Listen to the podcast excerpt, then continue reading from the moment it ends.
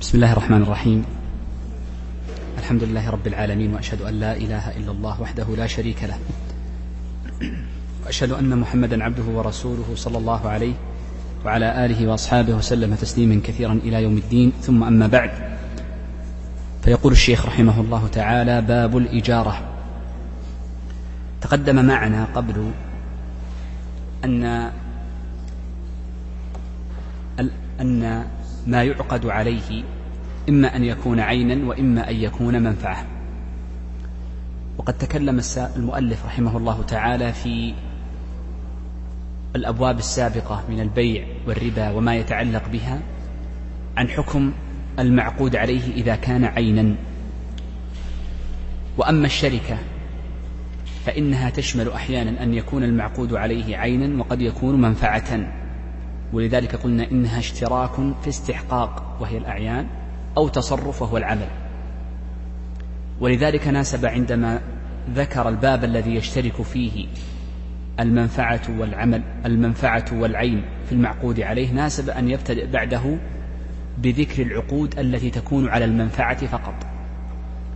ومن هذه العقود الإجارة وهو من أهمها والسبق والعارية و الجعالة وغير ذلك من الأبواب التي ستأتي بمشيئة الله عز وجل. إذا المعقود عليه في باب الإجارة إنما هو المنافع. بخلاف البيع فإن المعقود عليه فيها إنما هو عين المبيع. والإجارة كغيرها من العقود لا بد أن يكون فيها عاقدان ومحل معقود عليه. عاقدان المؤجر والمستأجر والمحل يشمل الثمن والمثمن. الثمن وهو الأجرة والمثمن وهو محل الإجارة. وقبل أن نبدأ بالباب لا بد أن ننتبه لمسألة. فإن محل العقد هو المنفعة التي تكون في العين المؤجرة. ولنعلم أن هذه المنفعة على قسمين. أحيانا تكون هذه المنفعة منفصلة عن العاقدين وهذه تسمى إجارة الأعيان. كأن يأتي زيد وعمر فيتعاقدان على أن يستأجر أحده أحدهما سيارة أو بيت الثاني. إذا المعقود عليه منفعة السيارة أو منفعة البيت أمر منفصل عنهما. والحالة الثانية أن تكون المنفعة من أحد العاقدين وهي التي تسمى بإجارة الآدمي. فيأتي شخص فيؤجر نفسه عند غيره ليعمل له إما مدة معينة وإما أن يؤجر نفسه عند غيره لأجل عمل مخصوص. إذا هنا نعرف أن الإجارة تنقسم باعتبار المحل إلى قسمين إجارة أعيان وإجارة آدميين. فإجارة الأعيان كثيرة جدا كالدور والمحلات والسيارات والدواب والسفن وغيرها.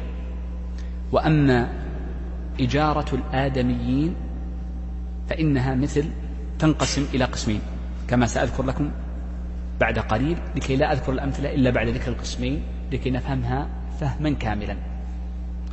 إذا فإجارة الآدميين تنقسم إلى قسمين. الحالة الأولى تسمى بالأجير الخاص والحالة الثانية أن يسمى أجيرا مشتركا. والأجير الخاص هو الذي قدرت المنفعة محل العقد بالزمن. والأجير المشترك هو الذي قدرت المنفعة التي هي محل العقد بالعمل. إذا مثال إجارة الآدميين أن أؤجر نفسي عند شخص آخر مدة ثمان ساعات يوميا أعمل عنده. وهذا يسمى أجيرا خاصا. والأجير المشترك أن يأتيني شخص فيقول اعمل لي هذا العمل أصلح لي هذا المنكسر أو اصنع لي شيئا معينا أو خط لي ثوبا ونحو ذلك. فهذا الفرق بين الأجير الخاص والأجير المشترك. فالأجير الخاص لا يضمن بخلاف الأجير المشترك فإنه يضمن. وهناك فروقات كثيرة بينها. إذا عرفت هذا التقسيم عرفت أن بعض الشروط التي سيذكرها الفقهاء ليست خاصة لا أو عفوا ليست عامة في جميع أنواع الإجارة وإنما هي خاصة ببعض الأنواع دون بعض. ولذلك لا بد أن ننتبه لهذا التقسيم. يقول الشيخ تصح بثلاثة شروط. إذا تصح جميع أنواع الإجارة سواء كانت إجارة أعيان أو إجارة أشخاص سواء كانت الإجارة متصلة من حين التعاقد أو بعدها سواء كانت الإجارة في الذمة أو حالة كما سأذكر لكم في التقسيم بعد قليل. جميع أنواع الإجارة لا بد أن تتحقق فيها ثلاثة شروط. الشرط الأول قال معرفة المنفعة. وانتبه لهذا الشرط فإنه من أهم الشروط وإن كان المصنف رحمه الله تعالى لم يطل فيه. يقول إن الإجارة لا تصح كما أن البيع لا يصح إلا بمعرفة المعقود عليه. فلا بد أن تكون معرفة رافعة للغرر. ومعرفة المنفعة هي معرفة لأمرين وليست لأمر واحد. معرفة لنوع المنفعة. ومعرفة لقدر المنفعة. إذا لما يقول المصنف معرفة المنفعة فتشمل أمرين. تشمل نوعها فإن المنافع كثيرة جدا. قد تكون العين الواحدة تستخدم بأكثر من استخدام. وضربوا لذلك مثالا كالأرض. فمن استأجر أرضا قد يستخدمها لزراعة أو لغرس أو لبناء أو لسكنى أو ليجعلها مستودعا أو زريبة لغنم. إذا المنافع المستخدمة للعين الواحدة قد تختلف من هيئة إلى هيئة أخرى.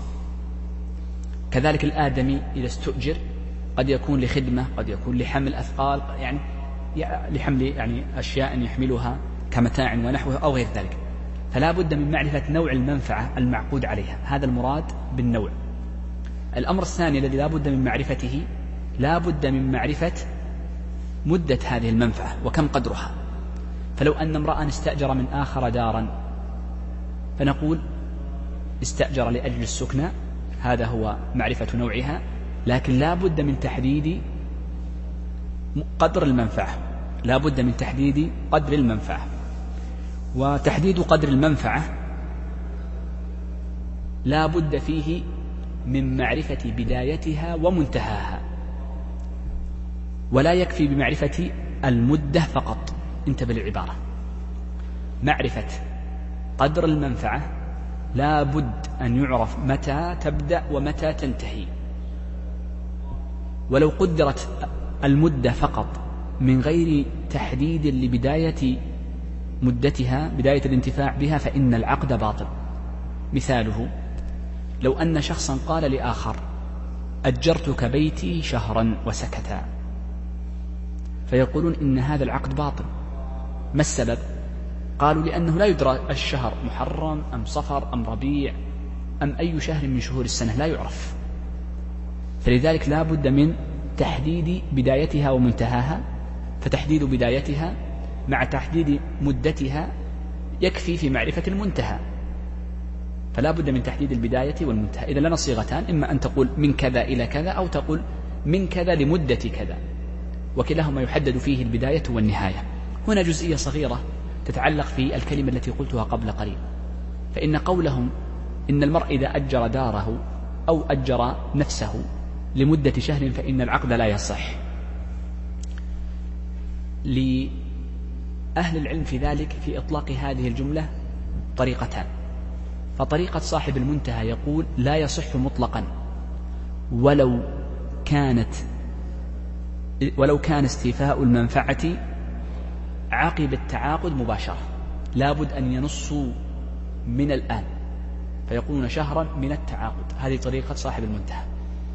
وأما صاحب الإقناع فإنه قال لو كان التعاقد مبداه من حين لو كانت استيفاء المنفعة مبداه من حين التعاقد فإنه لا يلزم بيان ابتدائها. فإن دلالة الحال تدل على أن التعاقد من الآن. مثل شخص يؤجر شخصا شيئا فيعطيه المفتاح. يقول يعني كأنك استوفيت المنفعة من الآن. إذا هذه دلالة الحال على ابتداء المدة. إذا فقولنا إن قول الفقهاء إن الإجارة لمدة شهر لا تصح لا بد أن نقيدها بالقيد الذي ذكره صاحب الإقناع وهو في محله بشرط أن لا يكون استيفاء المنفعة متصلا بالتعاقد. فلو كان منفصلا عنه فلا بد أن نحدد بدايتها ومدتها أو منتهاها. إذا عرفنا أن معرفة المنفعة تشمل أمرين وذكرنا ما هما الأمران وهما النوع والمدة أو القدر. ما نقول مدة وإنما نقول قدر المنفعة لأن قدر المنفعة يشترط فيه أمران المدة والابتداء متى يكون أي الابتداء والمنتهى. قال كسكنى دار.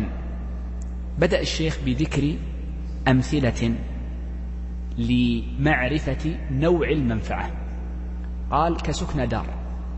فمن استأجر دارا فلا بد أن ينص على نوع المنفعة فيقول سكن الدار فلا بد أن ينص على نوعها. وكذلك أيضا لا بد أن ينص على المدة. فيقول من كذا إلى كذا أو من كذا لمدة شهر ونحو ذلك على التفصيل السابق. وهذا النوع المثال الأول الذي ذكره المصنف من أي نوعي الإجارة الذي ذكرته الأول؟ أهو من إجارة الأعيان أم من إجارة الآدميين؟ من إجارة الأعيان. إذا هذا مثال قصده المصنف للتدليل على إجارة الأعيان الذي ذكرناه قبل قليل قال وخدمة آدمي من الأمثلة أيضا لمعرفة نوع الإجارة أن ينص على أنها خدمة آدمي. فيقول استأجرتك لخدمة آدمي. أن تخدمني في بيتي. كما يفعل الخادم فيما جرت به العادة. والفقهاء يقولون إن خدمة الآدمي جرت العادة باستئجار لأجلها تعمل عندي خادما. ولذلك لو قال تعمل عندي خادما لا يلزم أن ينص على النوع لأنه جرت العادة أن الخادم يقوم بأشياء معينة وعمل معين. وبناء على ذلك فإن ما لم تجري العادة به أن يقوم به الخادم فلا فليس لازما على الخادم أن يقوم به. ويلزم مؤجره أن يعطيه أجرة مقابل هذه المنفعة التي لم يتعاقد عليها. فهناك أعمال ليست من عمل الخادم. مثل أن يقوم بعمل فني مثلا في البيت ليس من, خص من, من, من, من اختصاصه. فهنا يجب إما أن يتصالح أو يتراضي أو على أي أمر من الأمور لأنها ليست محل العقد. العقد محل الخدمة ومرده للعادة. نص على ذلك الفقهاء. قال وتعليم علم. وتعليم علم. مثل أن يتعاقد شخص مع آخر على أن يعلمه علما معينا. والفقهاء يقولون في قضية تعليم العلم إنه من التعاقد على منفعة آدمي لمقدرة المنفعة مقدرة وليست المدة. المدة تكون في الخدمة وهنا تكون المنفعة أو العمل هو الذي يقدر. فمثل المصنف بالمثالين بخدمة الآدمي بتقدير إيجار الآدمي بالزمن ومثل بتعليم العلم لمثال لتأجير الآدمي بالعمل لتأجير الآدمي بالعمل فيكون تحديد المدة إما بالزمن في الأولى وفي الثانية يكون تحديد المدة بماذا؟ بالعمل بالعمل اللي هو الأجير المشترك هذا اللي سأسأل عنه بعد قليل وهذان المثالان إنما هي للأجير الخاص عفوا للأجير الآدمي استئجار الآدمي والفرق بينهما أن الأول خدمة الآدمي إذا كانت مقدرة بزمن فإنه أجير خاص وأما إذا كانت مقدرة بعمل كتعليم علم فإنه يسمى أجيرا مشتركا. عندي هنا قيد سم. الآن هذا القيد سأذكره. عندنا هنا قيد سيذكره المصنف في نهاية الباب ولكن نشير له إشارة. أن الفقهاء يقولون إن هذا العلم الذي يجوز أخذ الأجرة عليه يشترط أن يكون من العلوم التي لا التي ليست من أعمال القرب. فإن تعليم العلوم التي هي من أعمال القرب كالقرآن والفقه على مشهور المذهب والحديث لا يجوز فيه أخذ الأجرة على تعليمه. سنتكلم عنها إن شاء الله بعد أو في نهاية الدرس بإذن الله عز وجل. لماذا أنا قلت الفقه على مشهور المذهب؟ لأن الفقه قال بعض أهل العلم إنه ليس من أعمال القرب لأنه صنعة وليس علما شرعيا صنعة ملكة. فكأنه مثل ما يعلم الشخص الحساب فإنه يعلم الفقه فالفقه ملكة أكثر مما من أن يكون أحكاما شرعية. وهذا التالي ذكر بعض فقهاء الحنابلة عندما استثنوا الفقه في جواز أخذ الأجرة عليه قالوا لأنه صنعة وملكة. بخلاف الحديث والقرآن فإنهما ليس صنعة وإنما هو علم. يتعبد الله عز وجل به.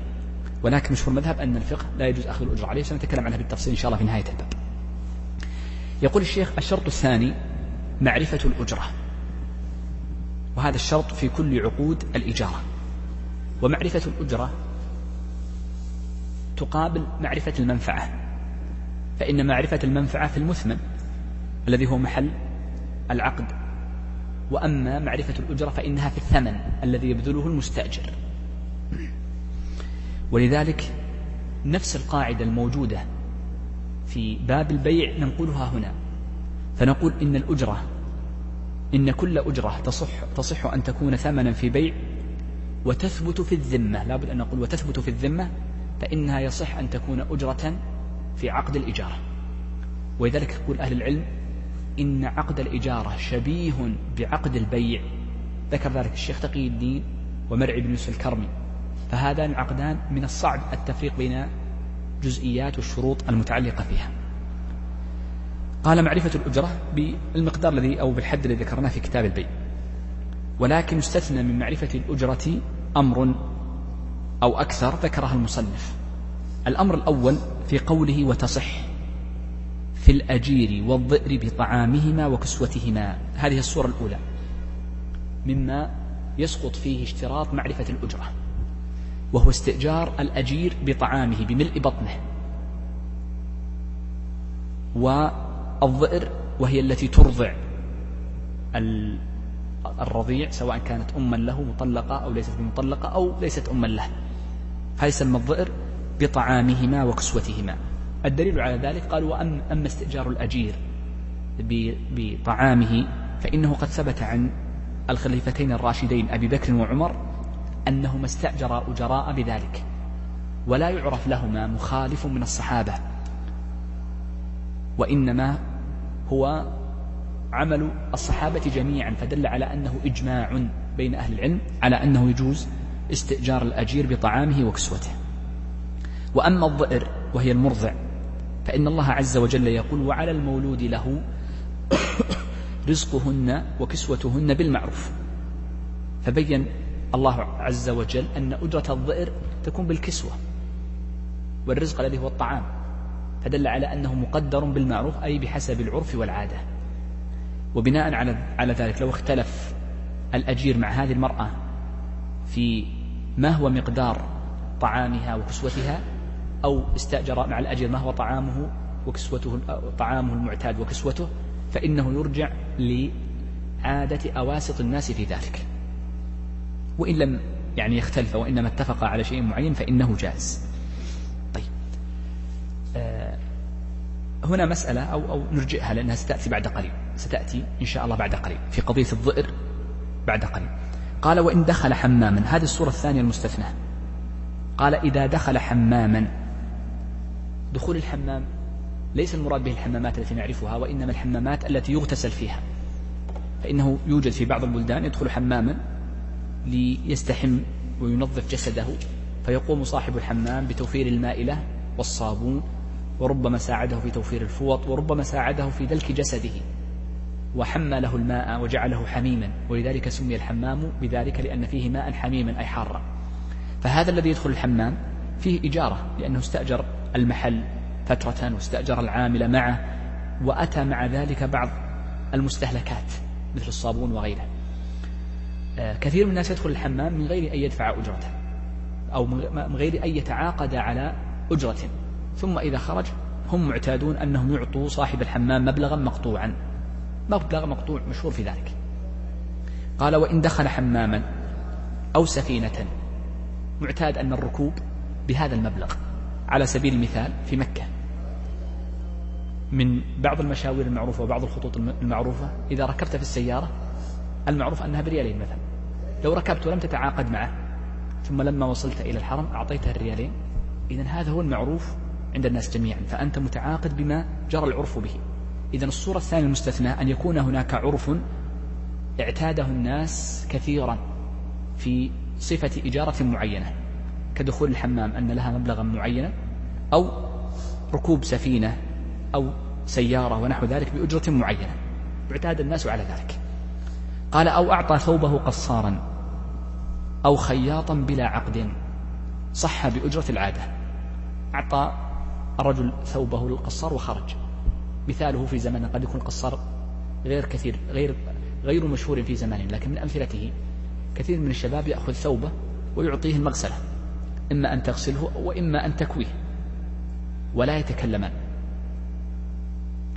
قد نعرف أن المغاسل بعضها تزيد عن بعض بضعف الثمن أحيانا. فإذا جاء وقت التسليم أعطاه الأجرة المعتادة. لنقول ريالين مثلا. اعتاد على ذلك أو ثلاثة ريالات. هذا المعتاد عند الناس. نقول هذا اللازم. فلو جاء العامل صاحب المغسلة مثلا وقال لا أريد أكثر. نقول العادة عند الناس إنما يؤخذ على الغسل أو على الغسل مع كي الثوب مثلا ثلاث ريالات أو أربعة. ونحو ذلك. فنأخذ حكم العادة. فهذا جائز وإن لم تحدد الأجرة لأن العرف قاض بها. نعم. قال آه، بأجرة العادة كما سبق. هنا بس جملة في قول المصنف بلا عقد. ليس المقصود بلا تعاقد لا. لأن التعاقد وجد وجد بالدلالة الحالية وهو الإقباض. فإنه أعطى ثوبه للقصار أو الخياط وركب في الدابة ونحو ذلك. وإنما قصد المصنف بلا عقد أي بلا تلفظ بالعقد من غير تلفظ. فإن العقد ينعقد بالدلالة القولية وبالدلالة الحالية ومن الدلالة الحالية الفعل. فدل على أن قوله بلا عقد المراد بلا تلفظ بالعقد وإلا العقد فإنه موجود بالدلالة الحالية. قال الثالث أي الشرط الثالث الذي يشترط في جميع العقود قال الإباحة في العين. الحقيقة أن قول المصنف الإباحة في العين تحتاج إلى إضافة كلمة ليستتم المعنى فإننا نقول الإباحة في نفع العين. في نفع العين. لا بد أن نقول الإباحة في المنفعة لأن الحديث عن العين سيأتي في الفصول القادمة بعد قليل فيكون هذا من باب تكرار الشرط. فلا بد أن نقول إن الصواب أن المراد الإباحة في نفع العين أو في المنفعة التي هي محل التعاقد. لماذا قلت هذا الكلام؟ مع أن الجملة صحيحة الإباحة في العين لأن, لأن شروط العين المؤجرة ستأتي في الفصل القادم. والأمثلة التي ذكرها المصنف إنما هي أمثلة لإباحة المنفعة لا لإباحة العين. فإن العين قد تكون محرمة في من باب أولى منفعتها محرمة. ولكن هنا المقصود المنافع في منفعة العين. إذا الثالث الإباحة في نفع العين. هذا هو القيد الأول الذي ذكرناه في هذا الشرط. هناك قيد ثاني لا بد من إضافته أيضا أن نقول الإباحة في نفع العين بشرط أن تكون هذه الإباحة دائمة وليست للضرورة. فإن بعض الأعيان أبيحت منفعتها للحاجة مثل الكلب أعزكم الله مثل آنية الذهب والفضة عند الحاجة يجوز الشرب فيهما مثل الميتة يجوز الميتة طبعا ليس لها إيجار لأن ليس لها منافع وإنما لها استهلاك للعين. لكن نقول مثل آنية الذهب والفضة مثل هذه الأمور أبيحت منفعتها للحاجة. فما أبيحت منفعته للحاجة لا يجوز أخذ الأجرة عليه ولو كان لأجل الحاجة. لا يجوز أخذ الأجرة عليه ولو كان لأجل الحاجة. طيب. قال فلا تصح على نفع محرم. ما يجوز أن الشخص يستأجر عينا لنفع محرم وإنما لا بد أن تكون المنفعة مباحة. إذا فقولنا إن المنفعة إذا كانت مباحة يعكس يقابلها ماذا؟ أن تكون المنفعة محرمة. وسيأتي أيضا صورة أخرى هي عكس المنفعة المباحة. قال فلا تصح على نفع محرم. كل منفعة محرمة لا تصح. مثل المصنف بعض الأمثلة وسنزيد عليها بعضها. قال كالزنا. ما يجوز أن المرء يستأجر امرأة لأجل أن يزني بها وذلك نهى النبي صلى الله عليه وسلم عن مهر البغي فهو عقد باطل لا يثبت به الأجرة وإنما آه، يحرم. فلكن ما نقول إن المال يرد إلى إلى المستأجر وإنما يتخلص من هذا المال ويبذل في أوجه الخير. قال والزمر مثل أن يستأجر شخصا ليغني له الزمر والغناء. الزمر من مزمار والغناء بالصوت ربما أو آلة أخرى. قال وجعل داره كنيسة. ما يجوز لشخص أن يؤجر داره لكنيسة أو لأمر يتمحض. شوف يتمحض فيه الحرام. لكن لو أجره لشخص يفعل الحرام والحل في داره ولكن الأصل فيه استخدام الحل فإن العقد صحيح. مثل الذي يستأجر أو يؤجر بيته لشخص فيجعل في هذا البيت أمرا محرما. من مشاهد أو مسموع ونحو ذلك. فنقول إن العقد صحيح لأن الأصل هو السكنى وليس جعلها كنيسة. وهكذا. قال أو لبيع خمر. أيضا لأن بيع الخمر متمحض في الحرمة. لكن لو أجر الشخص يعني محله لبقالة وهذه البقالة مثلا تبيع أطعمة تبيع أطعمة وأشربة وتبيع معها دخانا. فنقول إن المقصود الغالب العبرة للغالب فكونه باع أمرا أو أمرين محرمين لا يمنع من صحة العقد فإن العقد صحيح ولا يلزم اشتراط عدم بيع هذا المحرم وإن كان النصيحة فيه واجبة. طيب إذا هذه أمثلة من الأمثلة الكثيرة جدا في هذا لو است... إنسان استأجر آه كأسا من ذهب ليشرب فيه العقد باطل مباشرة آلات له كلها لا يجوز استئجارها وهكذا أمثلة كثيرة متعلقة بهذه المسألة. انظر هنا الجملة الثانية. قال وتصح إجارة حائط لأو لوضع أطراف خشبه عليه. قبل أن أبدأ بهذه الجملة نحن قلنا إن الشرط الثالث ما هو؟ أن تكون المنفعة مباحة. أليس كذلك؟ طيب. مفهوم هذه الجملة أمران ليس أمرا واحدا مفهوم المخالفة لها. الأمر الأول ذكرناه قبل قليل وهو إذا كانت المنفعة محرمة فإنها لا تصح. الأمر الثاني إذا كانت المنفعة غير مقصودة بالعقد. إذا كانت المنفعة غير مقصودة من العين لنقل غير مقصودة غير مقصودة. فالفقهاء يقولون إنه في هذه الحالة لا يجوز الاستئجار. مثل ما قلنا في المالية هناك في البيع. فإن قلنا في المالية لا بد أن تكون له منفعة. من المالية ما لا منفعة فيه مثل الحشرات ومثل غيرها من الأمور تذكروا هذا الكلام والسم لا منفعة فيه أي منفعة معتبرة مقصودة. فالمنفعة التي لم يجعل الشارع لها قيمة كما أنه لا يصح بيع العين التي لا تحتوي إلا هذه المنفعة فكذلك في الإجارة هنا إذا كانت العين المؤجرة أجرت لمنفعة غير مقصودة فإنها لا تصح. مثلوا لذلك الفقهاء. قالوا لو استأجر شخص طعاما ليكاثر به الطعام في وليمة عنده يعني عزيمة ويعرف أن الناس لن يأكلوا إلا صحن أو صحنين فاستأجر طعاما كثيرا فاكهة كثيرة قال بس لكي تملأ العين ثم نرجعها ففقهاء المذهب يقول لا تصح لأن هذه العين لم ليس من منافعها المعتبرة شرعا المكاثرة.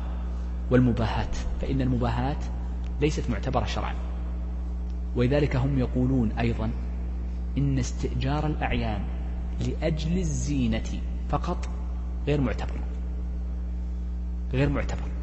فكل ما جعل لأجل الزينة وعبر بعضهم بالتجمل غير معتبر لأنه غير مقصود. يعني لأجل ذلك. أما أن يلبسه وفيه زينة هذا مقصود اللبس. ولكن ليزوق به المكان فهم يتوسعون فيقول إنه لا يجوز في ذلك. هذا رأيهم طبعا. مشهور المذهب أنه لا يصح الإجارة عليه لأن المنفعة فيه غير مقصودة. غير مقصودة أساسا. طيب. طيب. قال وتصح إجارة حائط لوضع أطراف خشبه عليه. الحائط في الأصل إنما جعل للمنع والحراسة.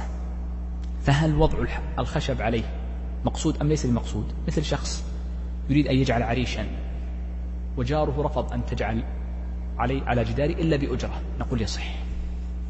فيصح أن يؤجر فإن هذا نفع مقصود وإن كان ليس من ذات الجدار وإنما من بعض مرافقه وهو علوه. فيصح ذلك. وليس ولا نقول إنه غير مقصود من الجدار بل هو مقصود منه. الأمر الأخير قال الشيخ ولا تؤجر المرأة نفسها بغير إذن زوجها. وهذا يدلنا على أن المنفعة للمرأة إذا كانت محبوسة لزوجها هي منفعة مشروطة بإذن الزوج. وقول المصنف رحمة الله عليه لا تؤجر المرأة نفسها. هل مفهوم ذلك أنها إذا أجرت نفسها بغير إذن زوجها العقد باطل؟ نقول لا. فنقد نص فقهاء المذهب أن العقد ليس بباطل. فإن تأجيرها نفسها من غير إذن زوجها لا يترتب عليه بطلان عقد الإجارة وإنما يترتب عليه إسقاط النفقة عليها. يترتب عليه أثر كل نهي يترتب عليه أثر. ولكن الأثر هنا ليس في العقد نفسه وإنما الأثر هنا متعلق بإسقاط نفقتها مع اسمها طبعا. ولذلك لم ينصوا على أن تأجير المرأة نفسها بدون إذن زوجها باطل العقد وإنما هو صحيح. مثل المرأة إذا توظفت من غير إذن زوجها نقول إنه عملها صحيح وأجرتها صحيحة ولكن يترتب عليه حكمان أنها قد فوتت حق الزوج بخروجها من غير إذنه فيجب عليها التوبة أو الإذن من الزوج. والأمر الثاني أنه قد سقطت نفقتها. ومشهور المذهب كما نص عليه في الإنصاف أيضا أن النفقة لا تسقط لكامل كاملة وإنما تسقط نصفها فقط إذا كانت تخرج في النهار. وأما إذا كانت تخرج في النهار والليل فيسقط تسقط النفقة كاملة. غالب الناس الآن ما يخرجون إلا في النهار الدوامات. فيسقط نصفها. هذا هو مذهب الحنابلة في خروج المرأة بدون إذنها إذن الزوج للعمل طيب. سم شيخي.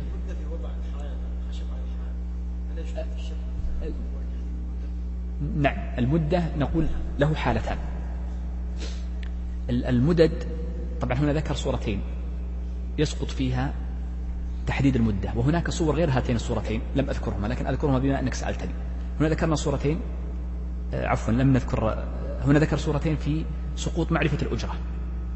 هناك صورتان أخريان متعلقة بالشرط الأول وهي معرفة مقدار المدة.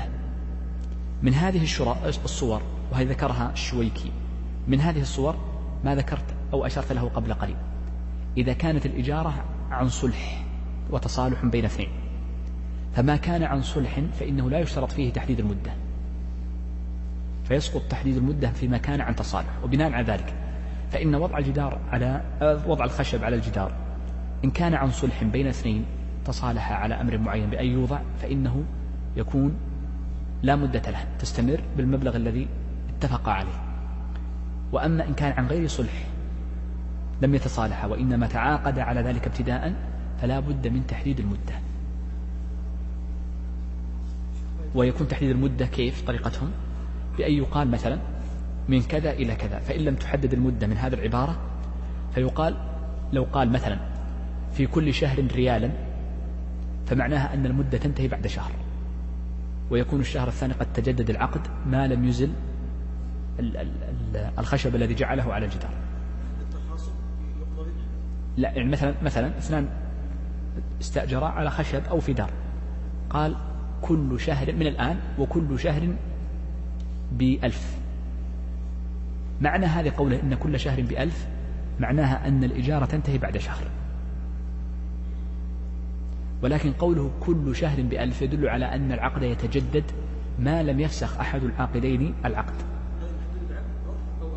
لا نص عليها الفقهاء. ستأتي إن شاء الله عندما نتكلم عن قضية آه، فسخ أحد إن شاء الله الدرس القادم في الفسخ بالوفاة معناه أنه تنفسخ مدة الإجارة سنة. عنها إن شاء الله في الإجارة الطويلة بعد قليل إن شاء الله. كيف يا شيخ؟ حق له. لا يمنع أن جار جاره نعم. هذا مستثنى من هذا من غير أجرة.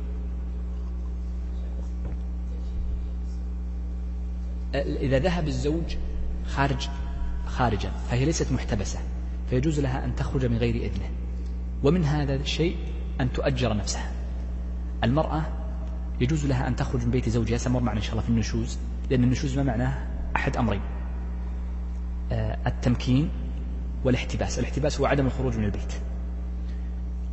إذا أوفى الرجل بحقها فإذا امتنع من نفقة ولم ينفق أو كان غير قادر أو كان الرجل مسافرا أو أذن لها بأن أسقط حقه أو سائر أسباب النشوز التي يعني تسقط حق يعني تسقط أسقط الرجل المرأة حقا فإنها يجوز لها أن تخرج من البيت سواء بتأجير أو لزيارة ونحو ذلك.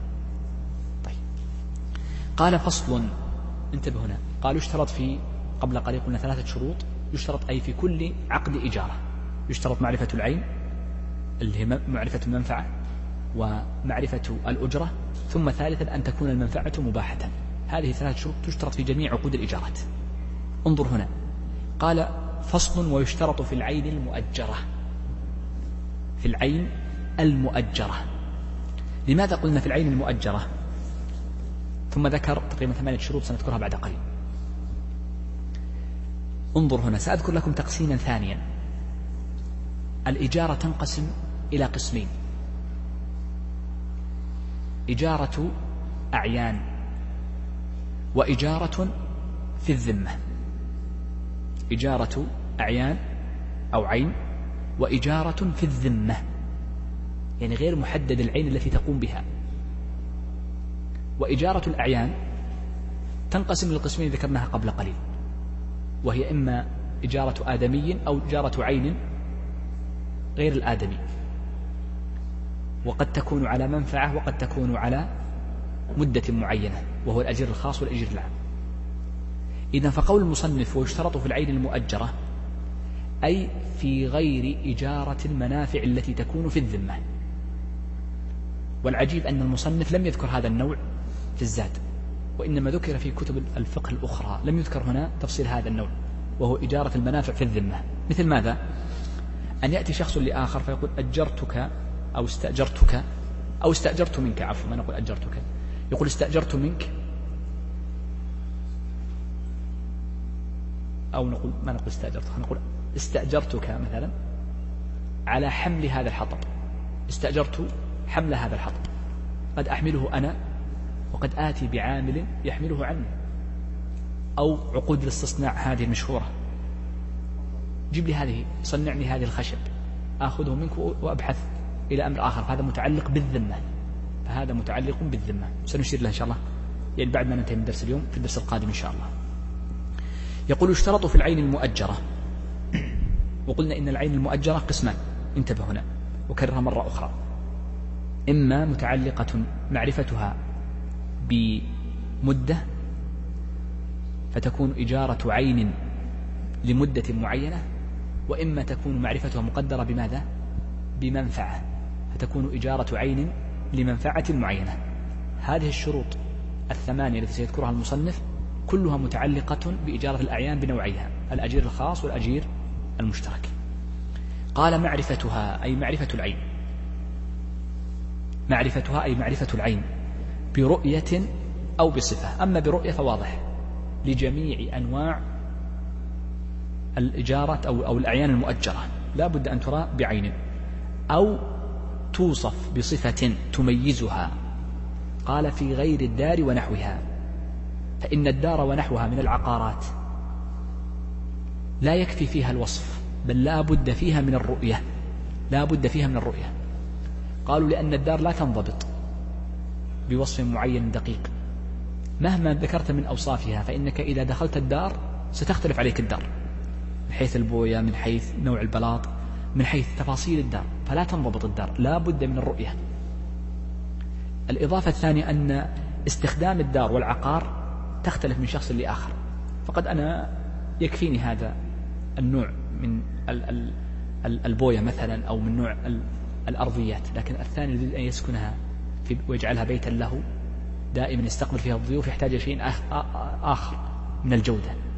إذا لكونها لا تنضبط والاختلاف المنافع التي تستوفى من الدار فإن الدار ونحوها من العقارات المذهب يشترطون فيها الرؤية فلا تصح إلا برؤية ولا يصح التعاقد بالشرط.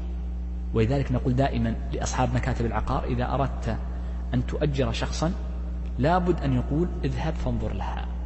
ينظر لها. فإن لم ينظر لها فكثيرا ما يقع الإشكال. فإن المستأجرين يستأجر ويدفع الثمن فإذا نظر قال لا ما أعجبتني. وهذا كثير جدا وخاصة الذين يؤجرون باليوم. كثير جدا جدا جدا. وإن مدحه له فإن المدح فيها والحجم لا يدل على ما في نفسك. بعض الناس ما يستطيع أن ينام في غرفة بهيئة معينة لابد من وصف معين وهكذا. ولذلك اشترط الفقهاء في الدور ونحوها من العقارات أنه لا بد من الرؤية ولا يكفي فيها الوصف. هذا هو الشرط الأول. الشرط الثاني قال أن يعقد على نفعها دون أجزائها. بمعنى أن العين لا بد أن يكون استيفاء المنفعة منها مع بقاء العين. لا بد أن تكون العين تستوفى المنفعة منها مع بقائها أي بقاء العين. ولذلك يقولون إن الفرق بين الإجارة والبيع ما هو؟ أن الإجارة عقد على المنفعة وأما البيع فهو عقد على العين. فإذا كانت تستوفى المنفعة بهلاك العين فهو بيع ليس بإجارة. فلا يسمى العقد عقد إجارة وإنما هو عقد بيع. وضحت الفكرة. عندي بس تعليقان قبل أن أنتقل للأمثلة التي ذكرها المصنف. التعليق الأول أن الاستهلاك المعتاد بالإجارة معفو عنه. معلوم أن من استأجر سيارة أو كفرا ليركبها في سيارته فمع المشي سوف يستهلك يستهلك الكفر استهلاكا معتادا فهذا معفو عنه. وإنما المقصود المنهي عنه الذي يكون استهلاك جزء العين لأجل منفعة. لا لا تنتفع بالعين لا ينتفع بالعين إلا باستهلاك جزء منها. وأما الاستهلاك المعتاد اليسير فهذا معفو عنه ولا شك. هذه مسألة. المسألة الثانية انتبه لهذه فإنها دقيقة. هذا الشرط لا إشكال فيه. لا إشكال فيه. لكن إذا وجد هذا إذا انتفى هذا الشرط إذا انتفى هذا الشرط فهل نحكم ببطلان العقد أم بقلبه؟ خلينا نأخذ الأمثلة ذكرها المصنف ثم ننتقل بعد ذلك لهذا آه السؤال الذي سألته. قال فلا تصح إجارة الطعام للأكل. ما يجوز شخص أن يستأجر من شخص تفاحة استأجرتها منك لآكلها لأن ستتلف العين وهو التفاحة أو الموز أو غير ذلك. قال ولا الشمع ليشعله. ما يصح أن يستأجر شمعا ليشعله لأن الشمع يذوب بخلاف اللمبة. فإن اللمبة يبقى عينها وقد تستهلك مع طول المدة ثم ترمى لكن الشمع يذوب بكليته. قال ولا حيوان ليأخذ لبنه. قال إن الحيوان لا يصح أن تستأجره للبنه وإنما يستأجر لركوبه ولنقل المتاع عليه ولا يستأجر لأن اللبن لأن اللبن جزء منه فهم يعني قطعوها كاملة. قبل أن نذكر استثناءات انظر قبل أن نذكر الاستثناءات. السؤال الذي سألته إذا تعاقد على شمع ليشعله ونحو ذلك فهل يصح العقد أم لا؟ فإن قلنا إنه يصح فإنه معنى ذلك ينقلب إلى عقد آخر. ينقلب إلى عقد ماذا؟ بيع.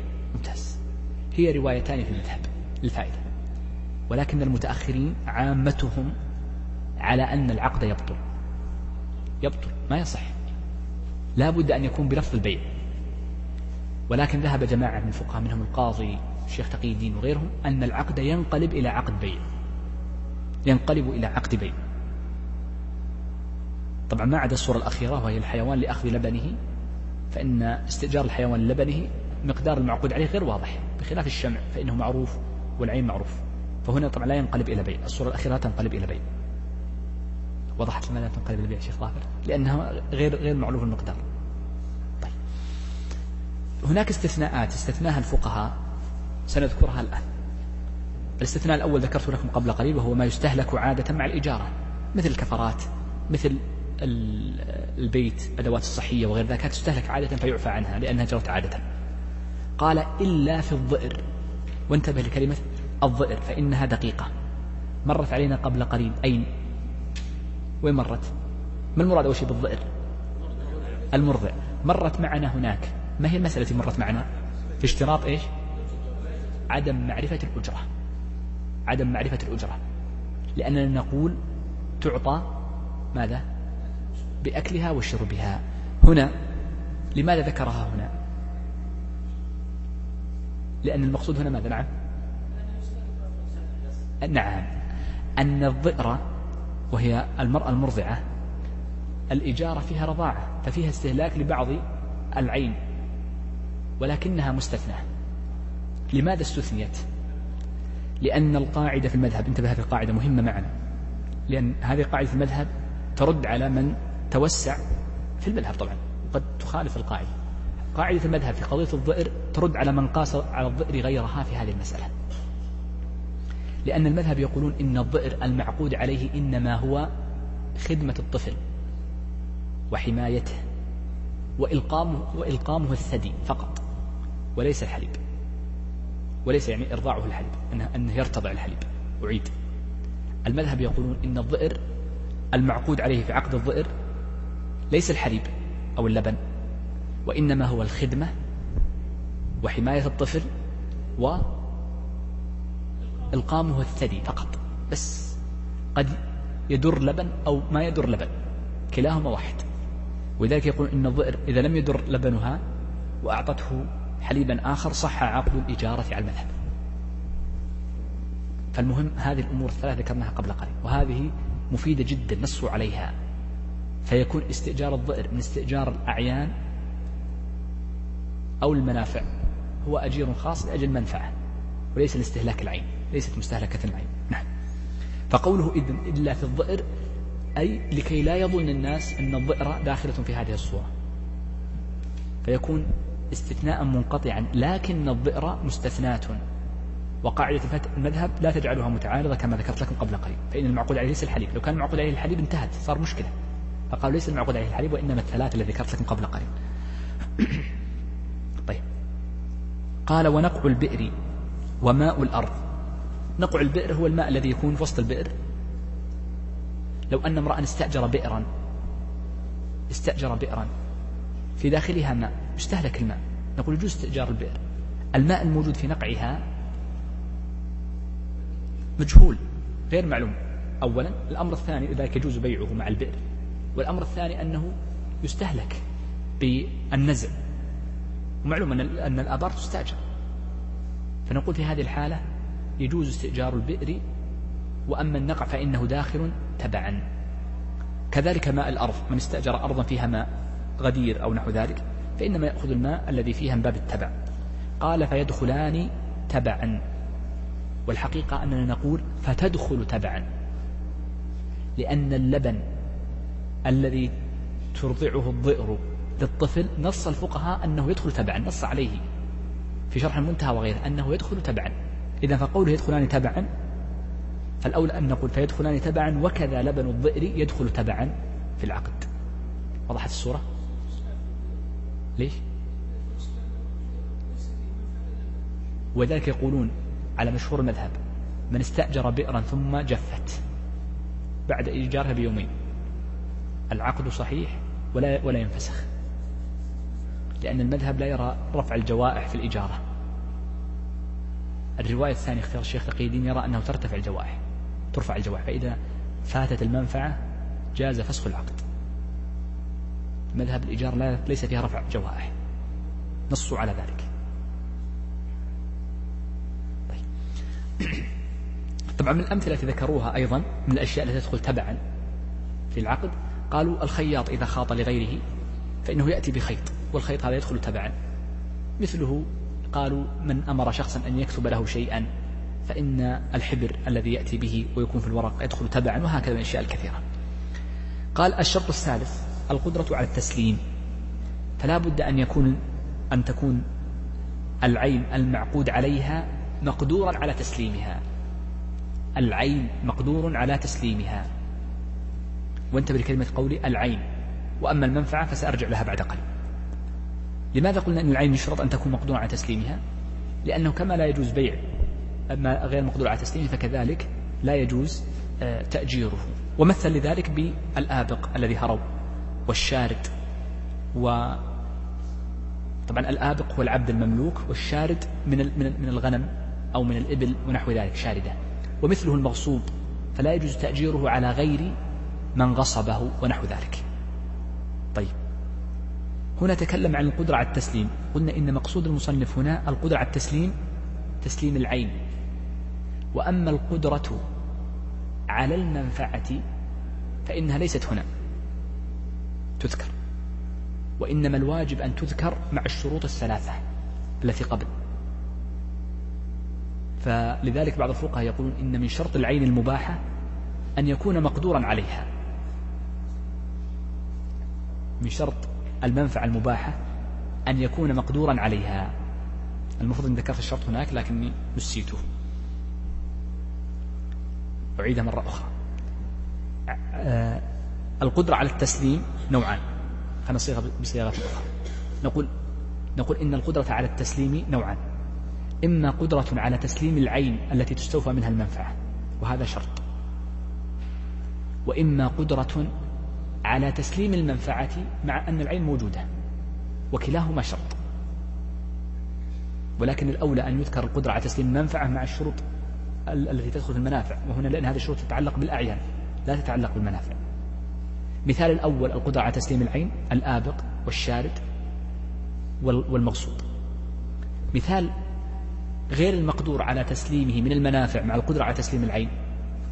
قالوا من استأجر ديكا هو مثل قديما بالديك من استأجر ديكا ليوقظه لصلاة الصبح. أنا أستطيع أن أعطيك الديك ما في إشكال. لكن لا أضمن لك أنه يصيح كل يوم. ما يضمن. هو غير مقدور على تسليم المنفعة لكن مقدور على تسليم العين. وهكذا كل شيء يتردد فيه بالذات في الدواب. لا أضمن لك أضمن لك العين لكن لا أضمن لك هذه المنفعة بعينها. طيب. قال واشتمال العين على المنفعة. هذا هو الشرط الرابع. قال اشتمال العين على المنفعة. وبناء على ذلك فإن كل عين لا منفعة فيها فلا تصح إجارتها. قال ومثال مثل ممثل لذلك فقال فلا تصح إجارة بهيمة زمنة. أي مريضة لا تستطيع أن تحمل نفسها ما هي؟ كأن تحمل غيرها. للحمل. لكي تحمل متاعا. ما تستطيع هي. زمنة مريضة. فما تستطيع أن تحمل. قال ولا أرضا ولا, ولا, ولا إجارة أرض لا تنبت. أرض صبخة كلها ملح لا تنبت شيئا. فيؤجرها للزرع. نقول عقد باطل غير صحيح. مثل ما قلنا في البيع من استأجر من, من باع عينا لا منفعة فيها. نفس المعنى هنا وهناك. الأمر الخامس قال وأن تكون المنفعة للمؤجر. أو مأذونا له فيها. لأن النبي صلى الله عليه وسلم قال لا تبع ما ليس عندك في حديث حكيم وحديث عمرو وغيرهم. وقال النبي صلى الله عليه وسلم أيضا في بعض الروايات لا تبع ما لا تملك والإجارة مثلها. فلا يصح للشخص أن يؤجر شيئا لا يملك منفعته لا يملك منفعته. ولذلك قال لا بد أن تكون المنفعة للمؤجر. ولم يقل العين لأنه قد يكون مأذونا له فيها. فإن العين قد في العين الموقوفة تكون ملك. عامة الناس أو في حكم ملك الله عز وجل ليست ملكا للشخص ومع ذلك يصح له تأجيرها. ولذلك قال وأن تكون المنفعة للمؤجر أو مأذونا له فيها. المأذون له فيها كالوكيل نعرف والوصي والحاكم فإن لهم ولاية في التصرفات. قال وتجوز إجارة العين لمن يقوم مقامه. هذه مسألة مهمة جدا فانتبهوا لها. إذا استأجر الشخص عينا سواء كان آدميا أو غيره. سيأتي بعد قليل آدمي أنه مستثنى. أنا أقول عينا غير الآدمي. عينا غير الآدمي. استأجرت بيت استأجرت سيارة استأجرت قلم استأجرت دكان مستودع استأجرت أي شيء آخر. ثم أردت أن أعطي غير هذه العين فيستفيد منها في خلال مدة مدة الانتفاع. فهل يجوز لي ذلك أم لا؟ نقول نعم يجوز لأنه قال وتجوز إجارة العين لمن يقوم مقامه. فيجوز أن أن المستأجر يؤجر هذه العين بأجرة ويجوز أن يعطيها أن يعطيها غيره مجانا كعارية أو آه، هبة ونحو ذلك. يجوز أن يسكن ابنه وأخاه وغير ذلك. والفقهاء يقولون هذا على سبيل الإطلاق إلا في صورتين سأذكرهما بعد قليل. أو ثلاث. ولماذا قلت هذا الكلام؟ لأن المعاصرين في القوانين الوضعية يرون أن عقود الإجارة يجوز فيها الانتفاع يجوز, يجوز فيها المنفعة دون الانتفاع. ففي القوانين الموجودة في كثير من الدول العربية يقولون إن من استأجر عينا لا يجوز له أن يؤجرها في الباطن لآخر بل لا بد أن يستوفي المنفعة بنفسه. فإن أجرها لغيره بطل. هذا كلام. وأما عند الفقهاء فإنهم يقولون يجوز ذلك. بإذنه وبدون إذنه. بأجرة أو بدون أجرة. بل أعجب من ذلك أنهم يقولون لو أن المؤجر هذا مشهور المذهب طبعا. لو أن المؤجر اشترط عليه أن لا تؤجر أحدا فيها ولا تسكن أحدا فيها مجانا فإن الشرط باطل. فيجوز له أن يؤجر ويجوز له أن يسكن من شاء. بشروط سأذكرها بعد قليل مستثنى ما دليلهم في ذلك؟ قالوا لأن المعقود عليه المنفعة بغض النظر عن المنتفع. أنت معقود على السكنى أنا أو غيري. فإن العقد لم ينص على أو ليس محل العقد الشخص وإنما المنفعة. هذا كلامه. إذا قوله وتجوز إجارة العين لمن يقوم مقامه في استيفاء المنفعة يقوم مقامه في استيفاء المنفعة سواء كان بأجرة وهو الاستيجار أو مجانا سواء كان بنفس المقدار أو أكثر فإنه على مشهور مذهب يجوز الاستئجار بأكثر من المبلغ سواء كان قبل القبض أو بعده فالحكم فيه سواء. لماذا قلنا قبل القبض؟ لأن في رواية في المذهب وإن كانت غير معتمدة عند المتأخرين يرون أنه لا يجوز التأجير قبل القبض قياسا على البيع لأن البيع لا يصح البيع قبل القبض في المكيلات والموزونات. هنا استثنوه لماذا؟ أو خالفوه لماذا؟ قالوا لأن هذه ليست المكيلات والموزونات هذه منافع ليست من المكيلات والموزونات تجري فيها الصاعة. طيب. قال لا بأكثر منه ضررا. الفقهاء استثنوا ثلاث صور أو أربع لا يجوز فيها تأجير العين لشخص آخر. نذكر الأولى بسرعة. الأولى التي ذكرها المصنف هنا وهو إذا أجر العين أو وهبها أو أعارها لمن يستخدمها بضرر أشد. شخص استأجر بيتا للسكنة فأجرها أو وهبها لشخص يجعلها مصنع. فهذا ضرر يؤثر أساسات البيت. فإنه لا يصح لأن المنفعة المعتادة زاد عليها وذلك لا يصح. نقف الأذان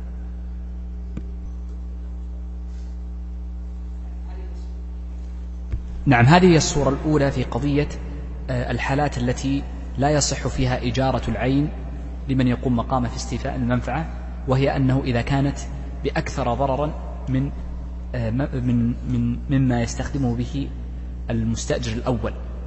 الحالة الثانية التي لا يجوز فيها آه، تأجير العين قالوا إذا كان محل الإجارة آدمي حر وهو الأجير الخاص فإنه في هذه الحالة وكذلك الأجير المشترك أيضا فإنه في هذه الحالة لا يصح أن يأتي شخص آخر فيقول استأجرتك عندي فتعمل عند فلان.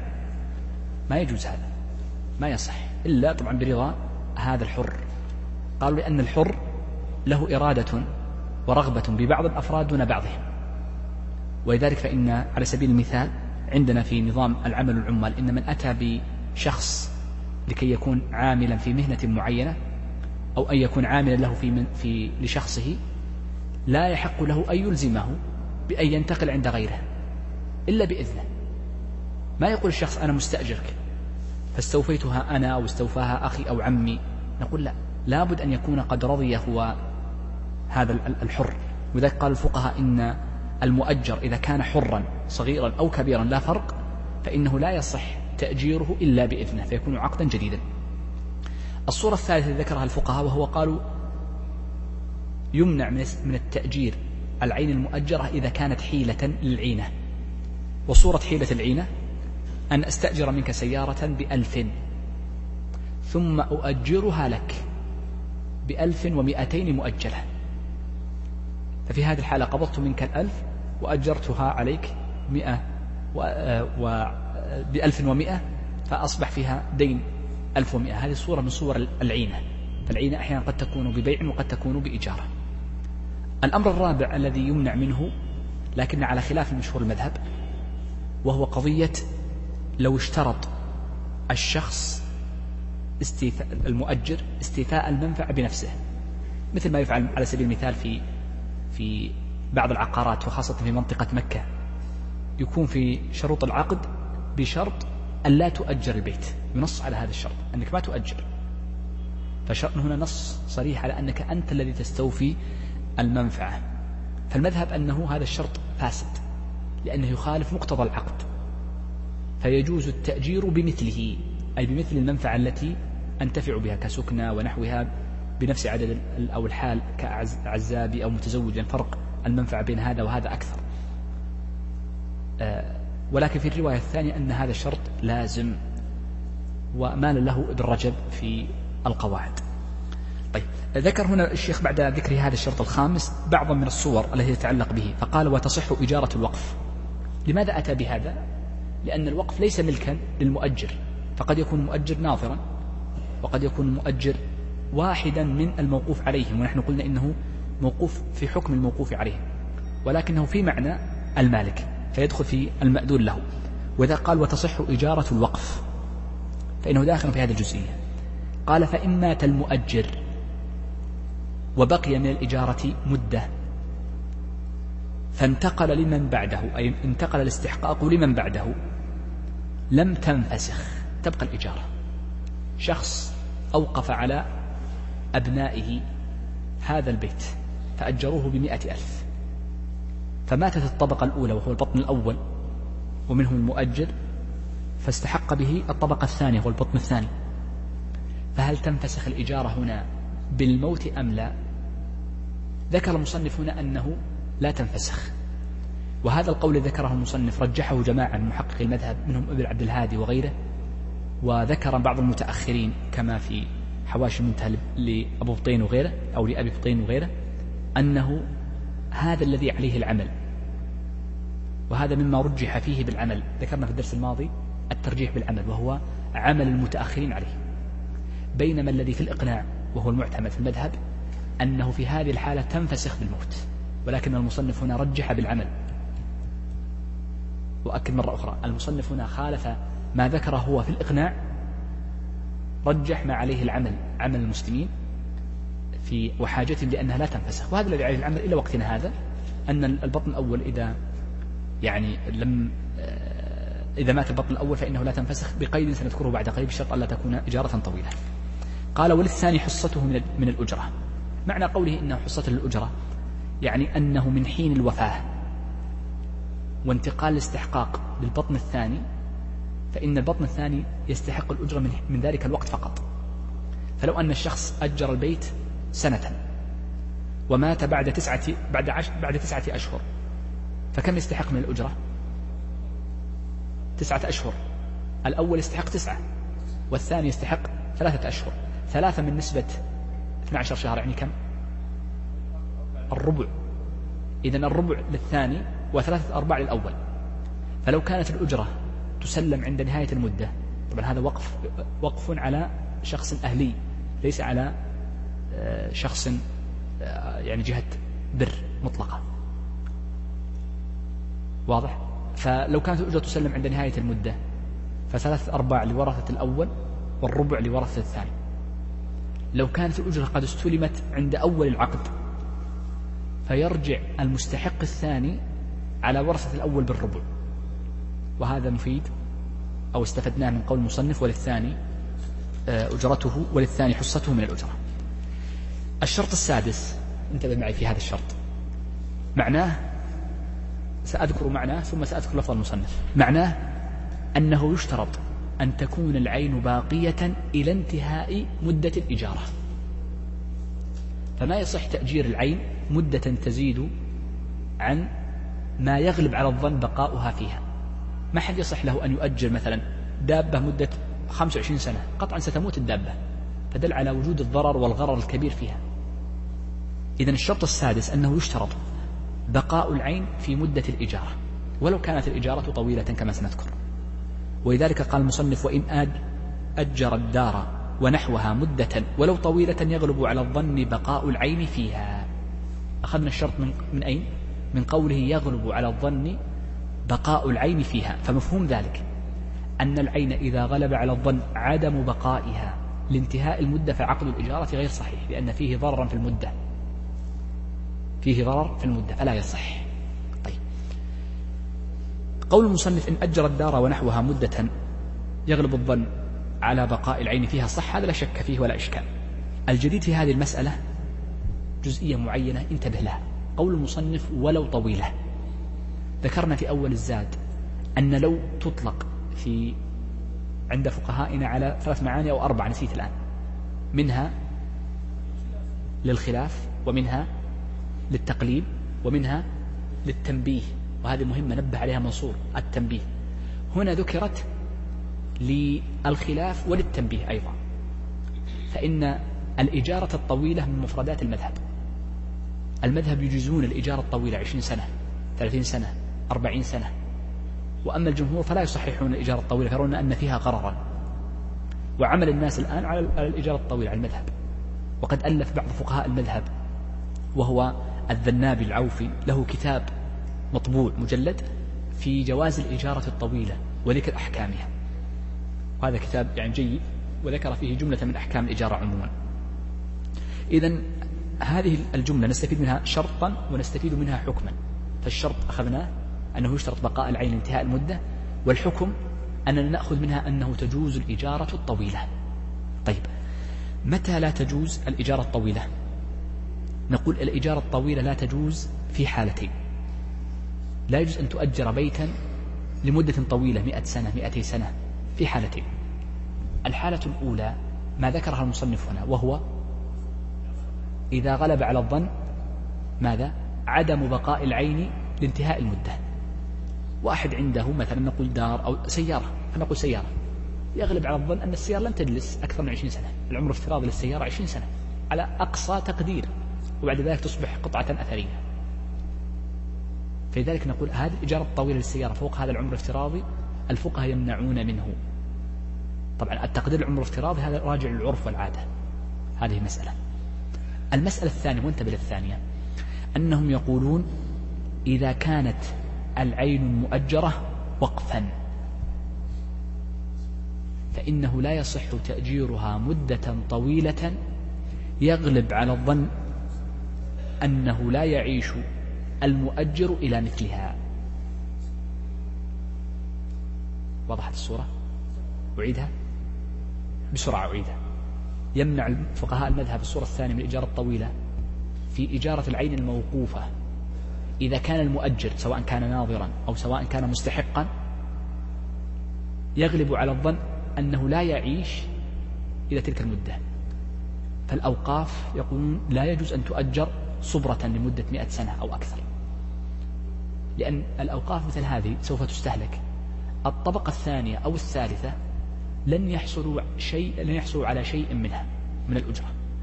ولذلك الأوقاف ما يجوز تأجيرها مددا طويلة وإنما مدد طويلة نسبية لكن ليست طويلة جدا. طيب. الشرط السابع وانتبهوا له وهو الذي عبر عنه المصنف بقوله وإن استأجرها لعمل كدابة ونحوها. وهذا الشرط معناه أنه لا بد من معرفة العمل. وذلك خاص بإجارة الأعيان. إذا كان الاستئجار للمنفعة ولذلك يقول وإن استأجرها لعمل كدابة استأجر الدابة لعمل كدابة لركوب إلى موضع معين أو بقر لحرث استأجر بقرا ليحرث له أو دياس دياس الزرع أو دياس زرع أو استأجر شخصا ليدله على طريق اشترط معرفة ذلك أي معرفة هذا العمل ومقدار الحرث والزرع وضبطه بما لا يختلف أي لا بد أن تكون المنفعة مضبوطة. وتكلمنا عنها في الشرط الأول الذي ذكرناه حينما قلنا إنه يشترط أن يعرف مقدار المنفعة ونوع المنفعة. الشرط الثامن ذكره المصنف في قوله ولا تصح على عمل يختص فاعله أن يكون من أهل القربة. هذا الشرط معناه أنه لا بد أن تكون المنفعة من غير أعمال القرب وأشرنا لها في أول الباب. فقول المصنف لا يصح أي لا تصح الأجرة على عمل يختص فاعله أن يكون من أهل القربة.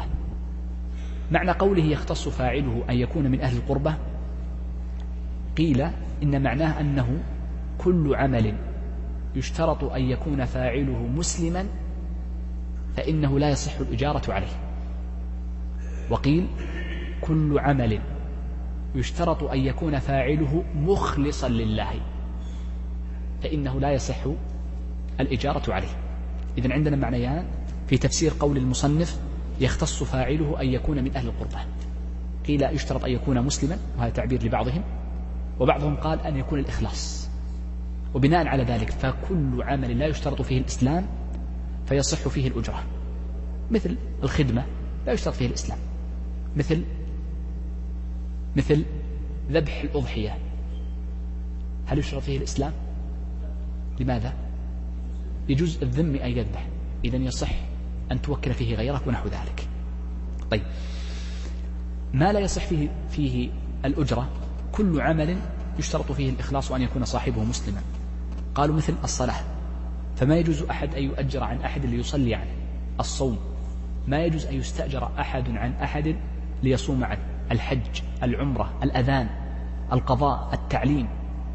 العلوم الشرعية وهي القرآن والحديث والفقه. كل هذه الإمامة في المساجد كل هذه لا يجوز أخذ الأجرة عليها. لا يجوز أخذ الأجرة عليها مطلقا. ما الدليل على ذلك؟ لأن هذه أعمال يشترط فيها أن يتقرب العبد إلى الله. فإذا أخذ الأجرة فإنما يأخذ الأجرة فإنما يكون عمله لأجل الأجرة فلا يكون فيها قربة لله عز وجل ولا إخلاص فحينئذ لا يصح. ومن الأعمال أيضا التي لا يجوز أخذ الأجرة عليها الرقية. فبعض الناس يرقي الناس مقابل مال وهذا لا يجوز. لا يجوز أن يؤخذ عليها الأجرة. وقد حكي الاتفاق على جميع الصور الماضية. لا خلاف بين أهل العلم أن أعمال القرب كالرقية والأذان والإمامة والتعليم العلم الشرعي ونحوها من أشياء ذكرناها قبل قليل كالحج والعمرة لا يجوز أخذ الأجرة عليه. إذا ما الذي يجوز أخذ أخذه عليه؟ يجوز أخذ أحد أمرين. يجوز أخذ الرزق وهو ما كان من بيت المال. وقد ذكر الشيخ تقي الدين أن الرزق هذا لا يسمى أجرة وإنما هو إعانة لإقامة الوظائف. فيجوز للإمام والمؤذن وغيرهم من الوظائف أن يأخذوا رزقا من بيت المال عليه ولكن الفقهاء يشترطون شرطا واحدا أن الرزق وفي معناه الجعالة لا يجوز إلا إذا كانت القربة نفعها متعد وليس قاصرا على صاحبه. فما يجوز للشخص أن يأخذ جعلا ولا يأخذ رزقا على صلاته لأن الصلاة خاصة به وكذلك الصوم. لا بد أن يكون متعدي كالقضاء والإمامة والأذان والتعليم. إذن الذي يجوز أخذ الأجرة عليه أولا ماذا؟ الرزق. الأمر الثاني الذي يجوز أخذ, أخذ المال عليه من أعمال القرب هو الجعل الجعل. وذلك في حديث أبي سعيد رضي الله عنه لما لدغ اللديغ السيد قالوا ماذا؟ اجعلوا لنا جعلا. لم يقولوا اجعلوا لنا أجرة. والفرق بين الأجرة والجعل أن الأجرة على العمل وأما الجعل فعلى النتيجة. ولذلك لم يأخذ أبو سعيد رضي الله عنه وأصحابه الجعل حتى شفي الذي بعد رقيتهم. وبناء على ذلك فإن الرقاة إذا كان يأخذ منك على الرقية باليوم أو على بعضهم ليس بالجلسة أحيانا قد تكون بالنفثة. فهذا بإجماع أهل العلم حرام وما حرم أخذه حرم إعطاؤه وبذله. الذي يجوز الجعل يرقي إن شفاه الله عز وجل فلي كذا والجعل يتساهل فيه. في أشياء كثيرة ستمر معنا إن شاء الله في محلها. وهذا حكي اتفاق عليه. طيب. عشان الوقت يقول وعلى المؤجر هذه آخر مسألة في الباب وهي مسألة ما الذي يجب على المؤجر وما الذي يجب على المستأجر؟ والضابط في ذلك أن المؤجر يجب عليه كل عمل أو أمر كل أمر لا يمكن استيفاء المنفعة إلا به. وأما المستأجر فإنه يجب عليه كل أمر حصل بفعله. كل شيء حصل بفعله فإنه يجب عليه. قال وعلى المؤجر كل ما يتمكن من به من النفع. أي يتمكن به المستأجر من النفع. سواء كان هذا الضابط له يعني آه يعني سواء كان فعلا أو كان آلة. سواء كان يجب عليه أن يفعل شيئا معينا يرفع شيئا أو ينزل شيئا أو يسلم مفتاحا أو آلة مثل ينكسر شيء فيصلحه كما سيذكره المصنف بعد قليل. والضابط في ذلك إنما هو العرف والعادة يحكمه العرف والعادة أهل النظر. قال كزمام الجمل. من استأجر دابة ليركب عليها لا بد أن يكون لها زمام. ورحله أي الذي يرحل عليه فوقه وحزامه الذي يربط به الرحل والشد عليه هذا فعل. الأوائل آلات والشد عليه هو الذي يقوم بشده. قال وشد الأحمال كذلك فعل. والمحامل والرفع والحط التحميل والتنزيل. ولزوم البعير. لزوم البعير أي أن يمسك البعير فيكون لازما له هذا المؤجر لكي ينزل الذي راكب للبعير ينزل لأجل صلاة أو غيرها. لأنه لا يمكن ينزل لو قد لزم شخص البعير. قال ومفاتيح الدار وعمارتها أي يلزمه أن يسلم مفاتيح الدار وأن يقوم بعمارتها من ترميم ونحوه مما لا يمكن استيفاء المنفعة إلا به. وأما التجديد البناء فإنه ليس بلازم له وإنما الذي يجب عليه العمارة فقط. قال وأما تفريغ البالوعة والكنيف مثل الآن موجود عندنا تسمى خزان الصرف الصحي يسمونه هذا بلوع ما زال أو بيارة نعم.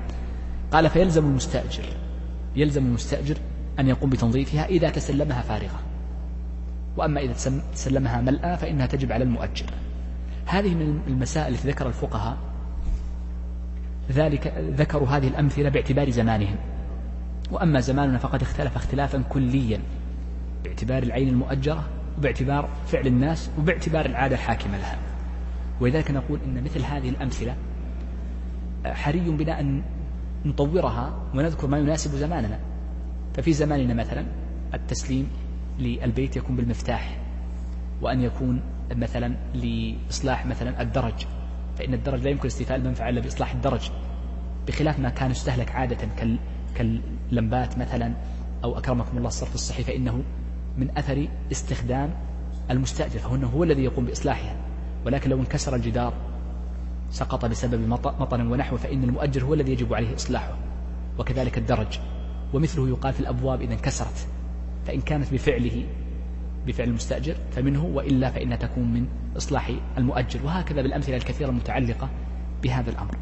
بذلك نكون أنهينا أغلب الباب إن شاء الله عز وجل في الدرس القادم. نتم باب الإجارة مع بابين بعده وهو باب السبق وباب العارية بإذن الله عز وجل. أسأل الله عز وجل الجميع التوفيق والسداد وصلى الله وسلم وبارك على نبينا محمد وعلى آله وصحبه أجمعين.